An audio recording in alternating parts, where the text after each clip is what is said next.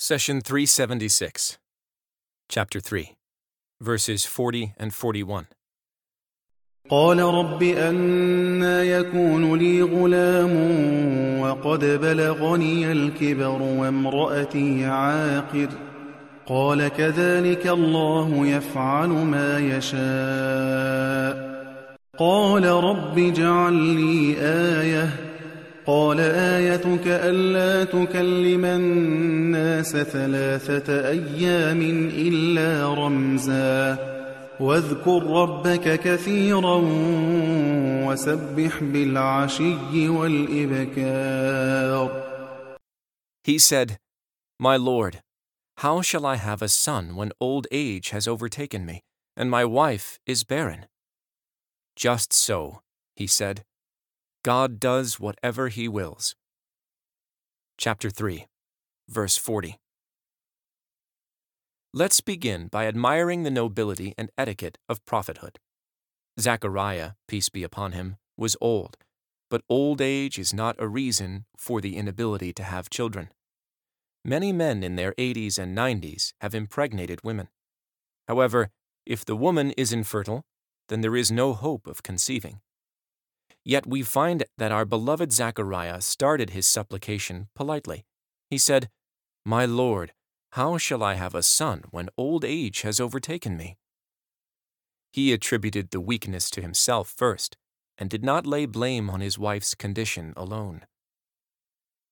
We also note that Zechariah said, Old age has overtaken me, rather than the common, I have reached old age.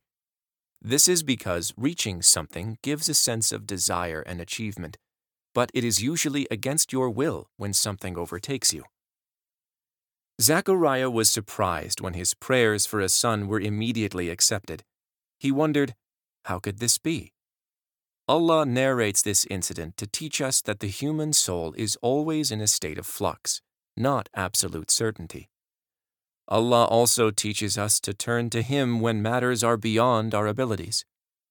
When Zechariah asked his Lord in wonder, the decisive statement, Just so, God does whatever He wills, clarified that the Creator's absolute ability is above all obstacles. The angels informed Zechariah that God gives you the glad tidings of John, but they did not specify how. Was it through a new marriage to another woman? Was he to return to youth and be able to have better sexual relations? Thus, it was natural for the prophet to inquire further. He asked, My Lord, how shall I have a son when old age has overtaken me and my wife is barren? Because such a matter was supernatural to what was familiar to him. Allah confirmed with, Just so, meaning that the pregnancy would occur while both Zachariah and his wife were in their current state, old and barren. Allah does not need to return them to young age or bring Zachariah a new healthy woman. God does whatever He wills. The moment the Lord said, Be, the pregnancy began. In the next verse of Al Imran, our beloved Zachariah asked for more. Lord, he entreated, appoint a sign for me. Your sign, he said, is that you will not be able to speak to people for three days except by gesture. Meanwhile, mention your Lord much and glorify him in the afternoon and the early hours of the morning. Chapter 3, verse 41. Why would Zechariah ask for a sign that a baby was created in his wife's barren womb? Did he doubt God's word? We answer that the prophet did not want to miss a moment of God's blessing. He wanted to feel God's power not only in his wife's womb, but also within himself. He feared that he might not show proper gratitude while waiting for his wife's belly to get bigger. Thus, he asked for a physical sign to start thanking God from the moment the pregnancy began. God's gift fit what Zechariah had asked. Your sign, he said, is that you will not be able to speak to people for three days except by gesture. Meanwhile, mention your Lord much and glorify him in the afternoon and the early hours of the morning. There is a difference between choosing not to speak and not being able to speak. Allah told the Prophet, I will prevent you from speaking, and when you find yourself unable to speak, then know that it is your sign. Now, Zechariah could only communicate with people through hand gestures. But Allah knew that His servant wanted to spend every moment in gratitude. Thus, the only words Zechariah could speak were the words of the Lord's praise. God told him, And mention your Lord much, and glorify him in the afternoon and the early hours of the morning. It was as though the Almighty said, Since you want to experience the blessing while being thankful, I will make you incapable of speaking anything but my praise. The word mention is translated from the Arabic origin dhikr, which is the remembrance of Allah, His favors, grandeur, and qualities of perfection. On the other hand, the word glorify is translated from the Arabic tasbih, which exalts God above everything else.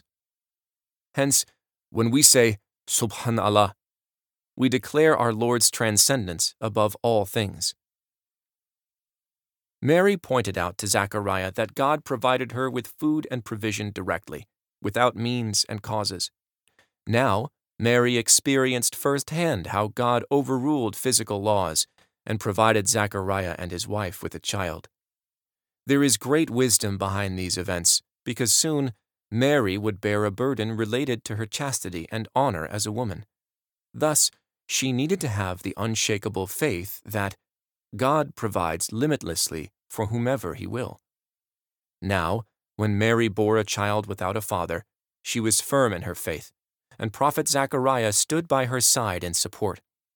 They both knew that Allah provided Mary with food through His command, Be, and it was, just as He provided an old Zechariah and his infertile wife with a baby through His command, Be, and it was. Allah further blessed Zechariah and his wife by naming their son. He says, God gives you the glad tidings of John. Choosing a name is usually done by the parents. In many cultures, Parents select a name full of optimism for their newborn in the hopes of giving their son or daughter a good start. For example, they may choose the name Karim, which means generous, in hopes of having a wealthy and kind child. But life does not unfold according to our wishes, because humans have no knowledge or control over the future. A girl named Grace may not turn out to be graceful at all. But what happens when the Almighty names a child? the situation is quite different. Allah chose the name John, translated from the Arabic origin Yahya, which means the alive. A poet once said in eulogy of his son, I have named him Yahya so he lives, but I cannot control what fate takes and gives. The poet had named his son Yahya, hoping that he would live a long life, but matters of life and death were not in his hands. His son died as a young boy. But when Allah, the All Capable and the Granter of life, gives the name Yahya, the intention must be a distinguished and eternal life. You and I may think that a long life means living for over a hundred years, but that is our limited human thinking. Our beloved prophet Yahya was killed by his enemies, thus becoming a martyr. God says, Do not think at all of those killed in God's cause as dead. Rather, they are alive. With their Lord, they have their sustenance. Chapter 3, verse 169.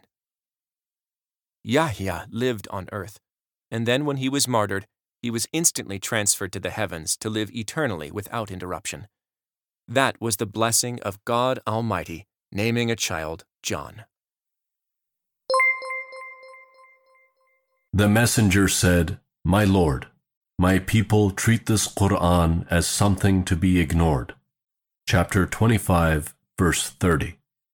Do not abandon God's book. Please take a moment to subscribe and to share with your family and friends. Visit us at www.qurangarden.com.